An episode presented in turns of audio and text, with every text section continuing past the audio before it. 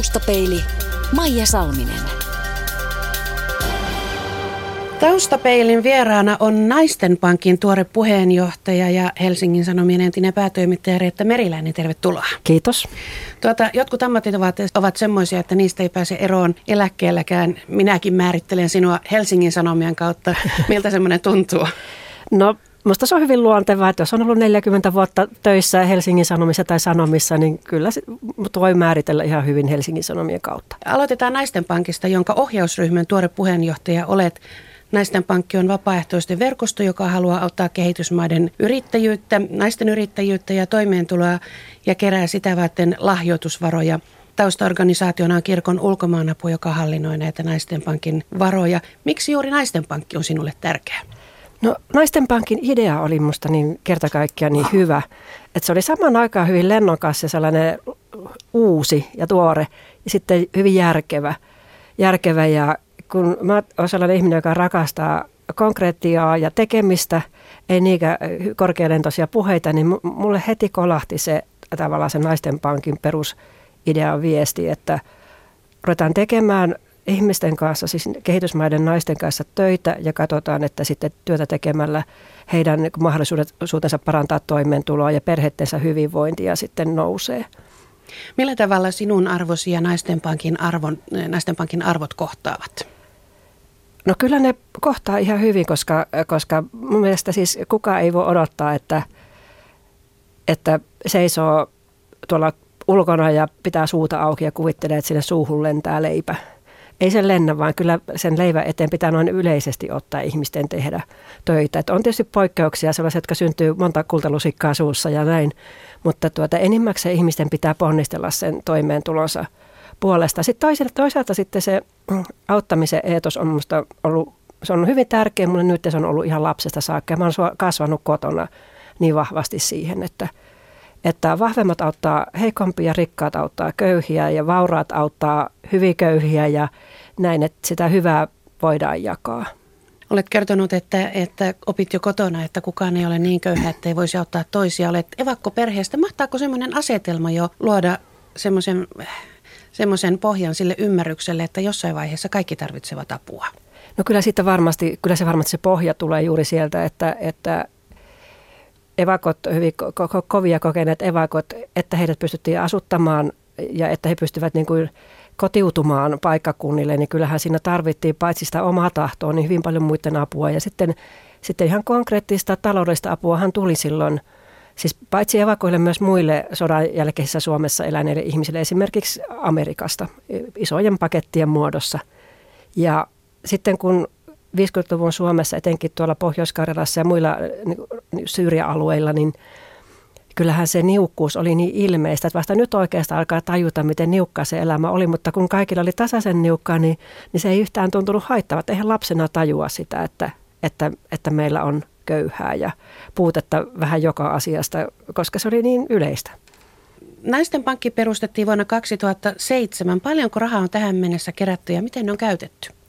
No rahaa on kerätty nyt maaliskuun loppuun mennessä niin 6,6 miljoonaa euroa ja rahat on käytetty hankkeisiin. Et meillä on 12 hankemaata tällä hetkellä ympäri maapalloa ja, ja koska tuota, me ollaan kirkon ulkomaan avun, äh, tämmöinen to, kumppani, niin, tuo, niin totta kai me toimitaan silloin äh, samoissa maissa, eli maailman köyhimmissä maissa, joissa myöskin kirkon ulkomaan apu toimii. Ja, ja sitten meillä on nämä 12 maata eivät ole ollut alusta saakka samoja, vaan sieltä aina sitten hankkeet loppuu jossain maassa ja siirrytään seuraavaan. Että me on esimerkiksi lopetettu tuossa pari vuotta sitten Perun hankkeet ja nyt me ollaan tällä hetkellä Myanmarissa. Ja kuitenkin ne maat on aina sellaisia, sellaisia niin köyhiä maita, että siellä eivät useimmat muut järjestöt ole toimimassa. Että kirkon ulkomaan-apu on yksi niistä harvoista, joka sitten siellä on puuhaamassa jotain. Minkälainen se proseduuri siellä, siellä vastaanottajamaassa on sille, että, että sinun tai minun euromme päätyvät jonkun yrityksen perustamiseen esimerkiksi? No ensittäinkin kirkon ulkomaanapu, joka toimii, toimii näillä alueilla ja tuota, on toiminut jo ennen naisten pankkia, niin he sieltä katsoo sitten semmoiset kohteet, kohteet ja esimerkiksi katsoa, ketkä siellä tarvii eniten apua tai mitkä ovat ne strategisesti tärkeät ryhmät, joita pitäisi auttaa. Esimerkiksi he on löydetty naiset ja tytöt. Sitten he miettivät sen kohteen, sitten se tuodaan tuo, tuonne naisten pankin ohjausryhmään ja sitten me hyväksytään se hanke otetaan se meille. Sen jälkeen se saa sieltä naisten pankin keräämistä varoista, se saa rahoituksen ja, ja usein kol, noin kolmeksi vuodeksi, että, että ani harvoin on syytä tehdä vain yhden vuoden projektia. Sitten on kysymys jo enemmän ehkä jostakin humanitaarisesta kampanjasta tai muusta, mutta enimmäkseen hankkeet on vähintään kolme vuotta. Sitten sovitaan se ja sen jälkeen kirkon ulkomaanavulla on yleensä aina paikallinen kumppani. Semmoinen hyväksi ja luotettavaksi koettu kumppani, jonka avulla sitten niin kuin suunnitellaan se projekti ja, ja raamitetaan se ja sovitaan sille tavoitteet ja sitten sovitaan ne toimenpiteet. Ja sen jälkeen ruvetaan tekemään ja sitten, äh, sitten naisten pankki tällä seuraa sitten sen projektin etenemistä ja jos on esimerkiksi kyseessä kyläpankki, ja kun sille on, sille, sille on toiminnalle on saatu se rakenne ja tekijät, niin sitten, sitten me päästään sitten toteamaan joskus paikan päällekin se, että miten se pankki toimii ja päästään näkemään, miten pienlaina siirtyy semmoisen esimerkiksi rutiköyhän perus, perulaisen naisen käteen. Että se on sitten kuitenkin viime kädessä hyvin konkreettista se toiminta. Sinä, Reetta Meriläinen, olet käynyt tämän vuoden aikana Sierra Leonessa ja Liberiassa, eikö niin? Kyllä. Mitä näit siellä? No Sierra Leonessa me nähtiin kahdenkin naisten pankin rahoittaman koulutuskeskuksen työtä. Sellaisessa paikassa kuin Makenissa me päästiin seuraamaan, seuraamaan tämmöisen kolmen koulutuslinjan maatalousyrittäjä- tai maanviljelijäkoulutuksen ja ompelijan ja kokkikoulutuksen linjoja, eli siitä, miten tehtiin ruokaa ja millä apeilla viljellään maata, miten ommellaan kauniita vaatteita. Ja sitten Kabalassa me päästiin äh, siinä aika lähellä niin seuraamaan valmistujaisia. Että siellä yhteensä sitten 120 tyttöä koulutetaan, tyttöä tai naista koulutetaan vuodessa ja, ja noin 10 kuukautta kestää koulutusohjelma ja sen jälkeen näillä naisilla on, on ammatti ja sitten mahdollisuus joko mennä vieraan töihin tai sitten perustaa oma yritys.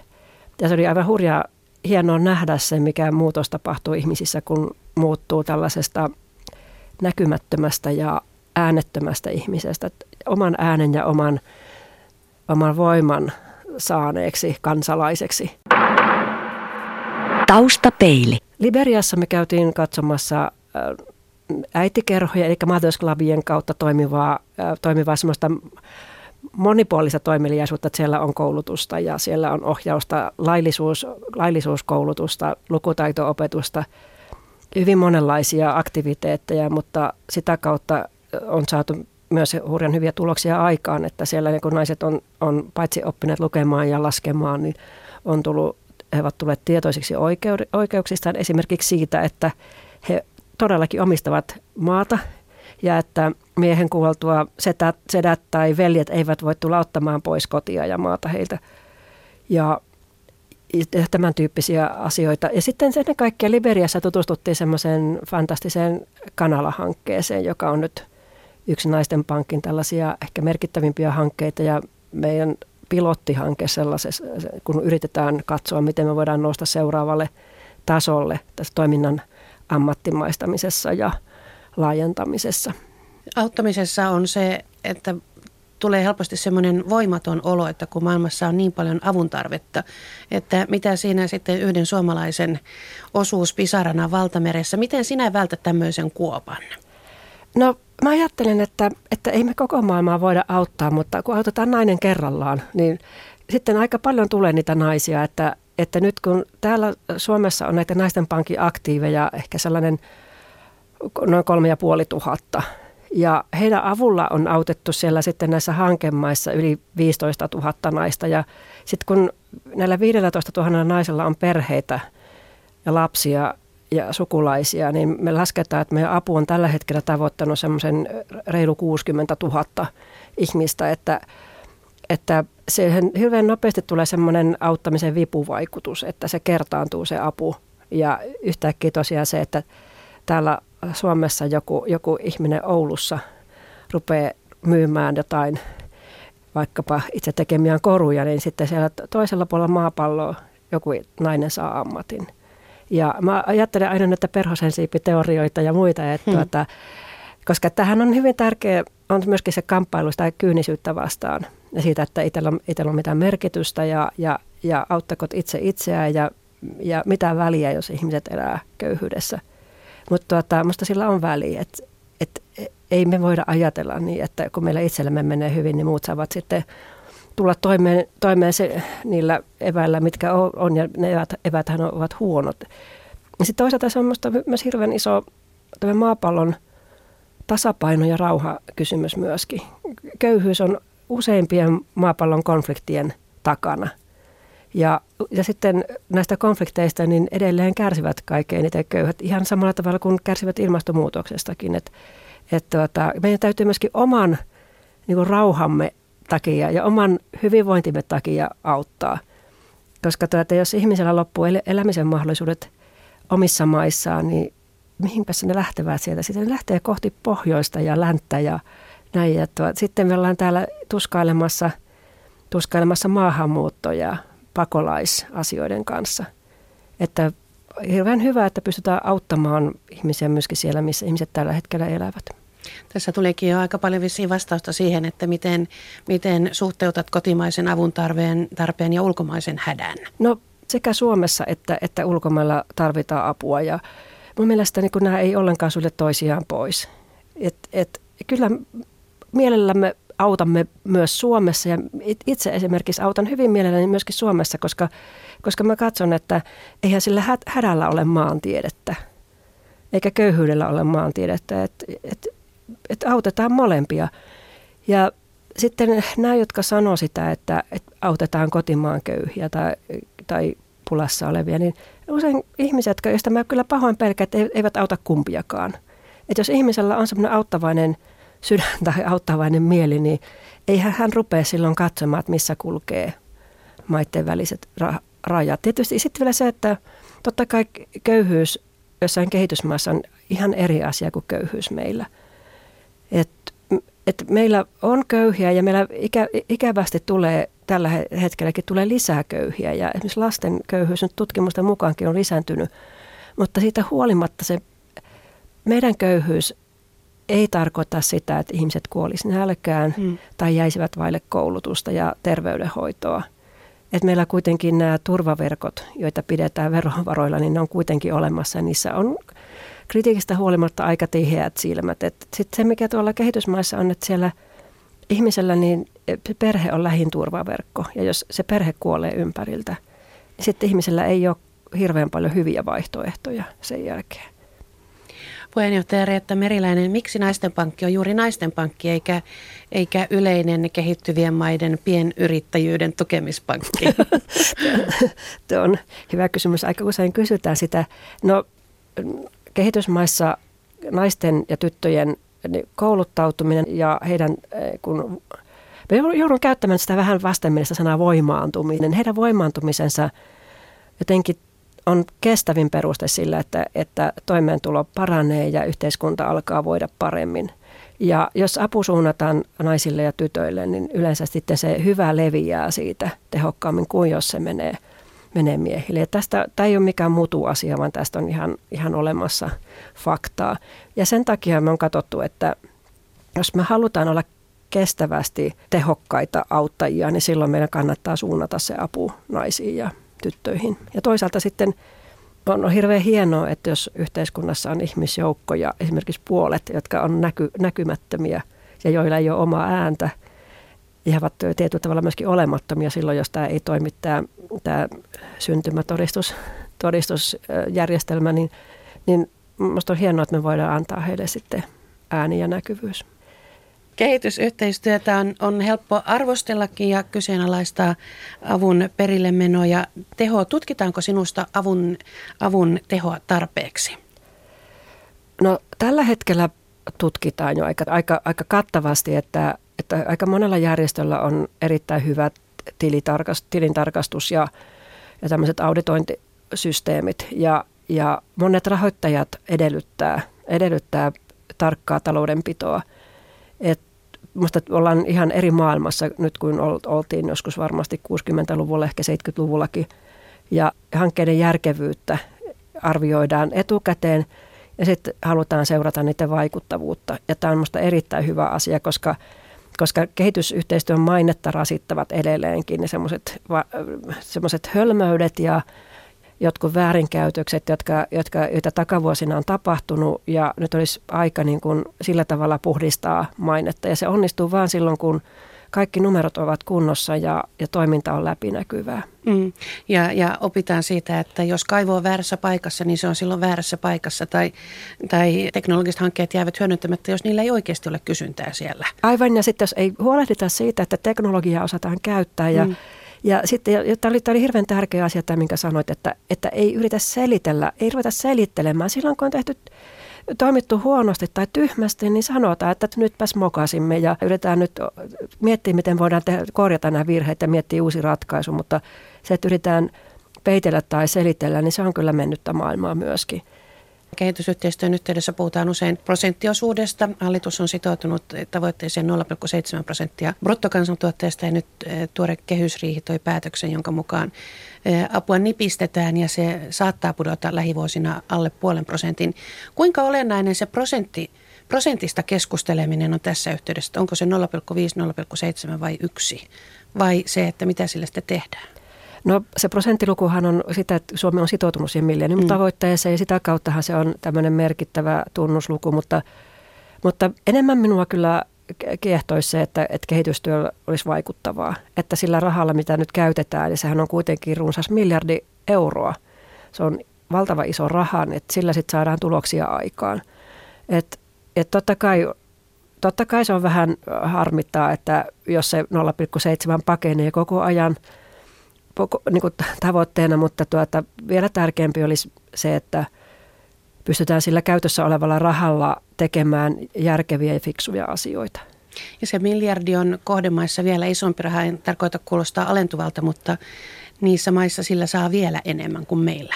Kyllä sillä saa enemmän. Että jos me ajattelemme sitä meidän kanaprojektia, josta mä oon tosi innostunut, tai munaprojekti, niin kuinka vaan. Niitä, että niin, siellä li, li, li, li, li, Liberiassa joka, ja niin siellä jos kanan kasvattajalla on 30 kanaa, ja jos hänelle jää sellainen 50-60 Amerikan dollaria kuukaudessa voittoa, niin se on yli kaksi kertaa se määrä, mikä on liberialaisen keskiansio kuukaudessa.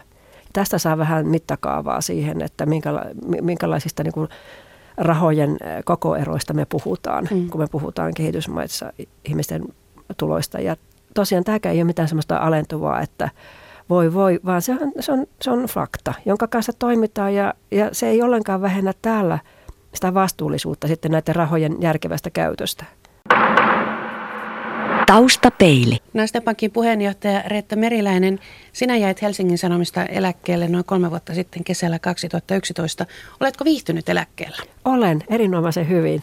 Ja se, just siellä, tässä eläkkeellä olossahan on nyt se, se varmasti muidenkin havaitsemaa loistava asia, että aika on omassa, kä, omissa käsissä ja jos kalenteri rupeaa täyttymään liikaa, niin se on ihan vain oma moka, ei, ei kenenkään muun.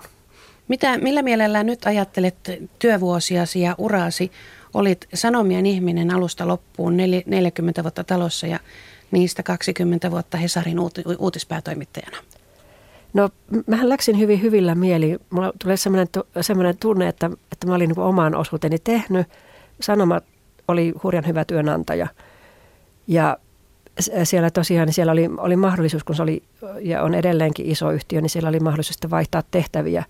tehtäviä ja ihan vähän riippumatta siitä, mitä mä kulloinkin tein, niin mä tykkäsin kyllä kovasti, että myös sitä päätoimittajan työstä – mutta siitä huolimatta, niin mä en nyt välttämättä niin sitä työtä enää kaipaa, koska siinä oli ihmisen fysiikka tulee vähän vastaan, että sä et voi tehdä kauhean monta kymmentä vuotta sellaisia valtavan pitkiä viikkoja ja olla valppaana 24 tuntia seitsemänä päivänä viikossa ja lomallakin koko ajan toisella korvalla kuulostella, että mitähän maailmalla tapahtuu. Mutta sitten se, mitä mä kaipaan, sieltä on kyllä ne vanhat tosi rakkaat työtoverit ja heitä mä kyllä kaipaan. Media on murroksessa, kuten kulunut, nyt jo kulunut sanonta kuuluu. Se tarkoittaa sitä, että mainoseurot pakenevat ja, ja sisältö menee verkkoon ja siinä sitten lehdet muun muassa saavat keksiä sen, että miten, miten nyt suupannaan. Helsingin Sanomissakin on ollut omat polkunsa ja potkujakin on jaettu. Millä mielellä olet tätä, tätä proseduuria seurannut?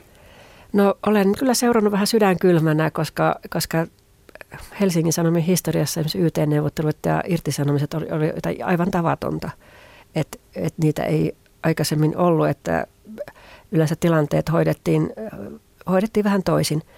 Mutta tuota, tämä murroshan oli, oli näkyvissä silloin jo oikeastaan, jos niin kuin oikein tarkkoja ollaan, niin se oli näkyvissä 1980-luvulla, silloin kun tämä tuotanto alkoi mennä e, digitaaliseksi ja ensimmäiset kirjoituspäätteet ilmestyvät toimituksiin. Ja sitten tämä internetin tulo oli tietysti vielä vau, lisää vauhtia vaan tähän vallankumoukseen ja, ja murrokseen. Ja sen hyvä puoli on siinä, että se on pakottanut sekä lehdet että radion että television miettimään sisältöjään uudella tavalla, miettimään siis ohi näiden jakelukanavien uudella tavalla ja miettimään, että, että mikä, mikä meidän rooli on yhteiskunnassa, minkälaista sisältöä me oikeasti haluamme tarjota ihmisille. Ja se on pakottanut myös niin kuin, laajentamaan sitä palettia. Ja se on pakottanut miettimään sitä, että mitä ihmiset haluavat. Ja sehän ei voi olla, olla pahasta. Ja totta kai siinä edelleen edetään semmoista, vielä semmoista etsintävaihetta kokeillaan ja sitten, sitten luovutaan jostakin ja aloitetaan uudestaan.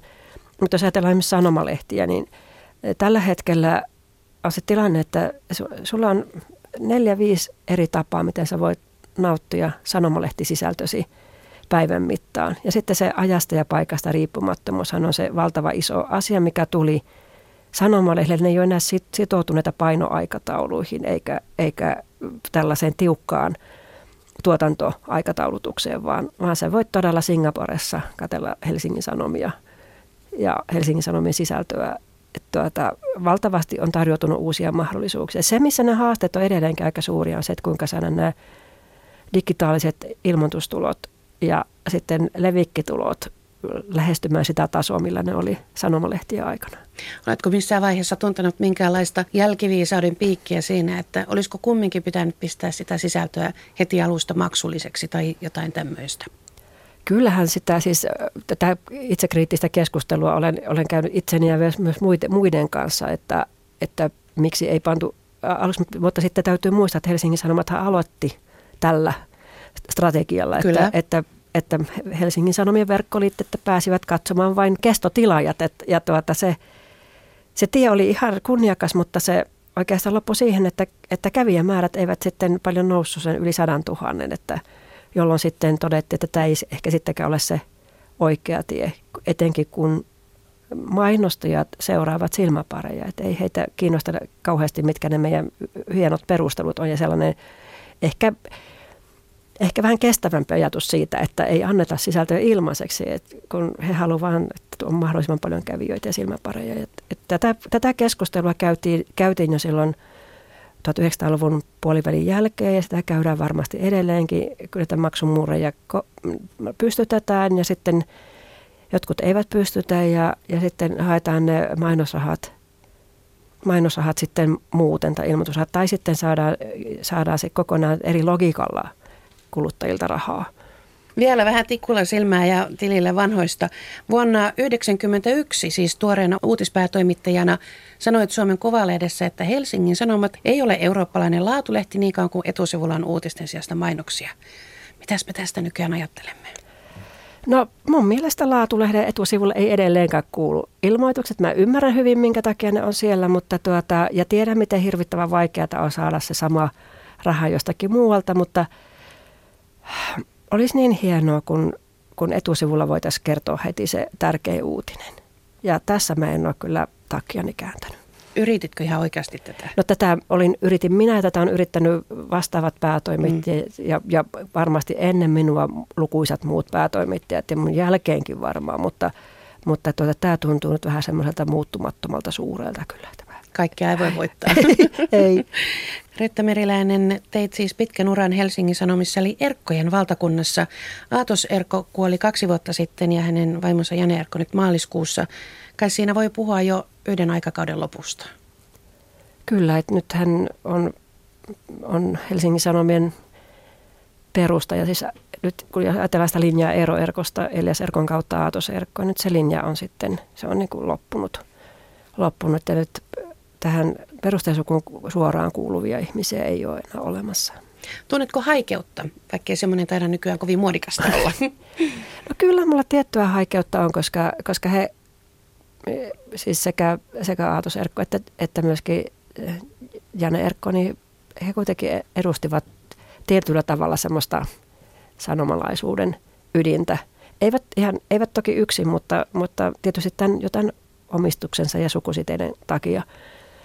Että et joku, joku aikakausi tuntuu, että se on, se on päättynyt ja, ja ehkä just sellainen, kun välillä tulee sellainen vähän ehkä epärationaalinenkin kaipuu sellaisiin aikoihin, jolloin, jolloin jonkun sanomalehden omistuksella olisi, olisi yhdet selkeät kasvot ja, ja hyvinen ja huonoinen puolineen, niin nyt, nyt se aikakausi on ihan vääjäämättä ohi. Mikä siinä sanomalaisuuden ytimessä olisi semmoista, mikä on hyvä pitää mielessä? No esimerkiksi se, että pidetään hyvää huolta työntekijöistä. Et yleensä semmoinen työntekijä, joka, jolla on se tunne, että, että häntä arvostetaan ja hän on tärkeä ja hänen työpanoksensa on tärkeä, niin yleensä on, on motivoituneempi tekemään töitä ja motivoituneempi sitoutumaan työhön kuin se, jolle, jolle tulee semmoinen, ei välttämättä suora, mutta semmoinen epäsuora, epäsuora viesti, että, että olet korvattavissa koska tahansa, kenellä tahansa. Taustapeilin Vakio Viitonen. Reetta Meriläinen, mitä muistat lapsuudestasi? Muistan kesät ja, ja joen. Asuttiin joen rannalla. Paras ja pahin luonteenpiirteesi? Itsepäisyys joka voi, jonka joku voi katsoa, että se on sisukkuutta ja joku katsoo, että se on vain aivan sietämätöntä jääräpäisyyttä. Käy molempiin kategorioihin. Millaisten ihmisten seurassa viihdyt? Sellaista, jolla, jotka tykkää ajatella asioita ja, ja jotka, jotka ehkä hyvin pitkälle niin rakastaa samoja asioita kuin itse rakastaa, eli esimerkiksi musiikkia ja urheilua ja kirjallisuutta ja tämän tyyppisiä asioita, joten kanssa siis ei tarvitse miettiä, että mistä nyt puhuttaisiin. Missä olet mielestäsi onnistunut parhaiten? Apua, tuo on kyllä ihan hurja kysymys kauhean, kauhean vaikea miettiä, missä olisi onnistunut, ensinnäkin missä olisi onnistunut, se, missä on onnistunut parhaiten. No ehkä siinä, että ei ole onnistunut raunioittamaan ihmisiä ympärillään. Ei huono. Millainen on toistaiseksi toteutumaton haaveesi? Kyllä se on hyvin klassinen. Se on semmoinen maailman ympäri matka kaikessa rauhassa. Sitten kysyisin vielä siitä, että kun olet luonnehtinut itseäsi ikihipiksi, niin miten se ilmenee? No ehkä se on just tällainen tietynlainen usko siihen, että maailmaa voidaan parantaa ja että, että kuitenkin tällainen viime kädessä hyvyys voittaa, että, että vaikka siitä nyt ei aina kauhean paljon merkkejä ole ilmassa, mutta positiiviset teot ja pyrkimys hyvään ja, ja pienetkin askeleet siihen suuntaan, niin loppujen lopuksi ne kuitenkin voittaa. Taustapeili.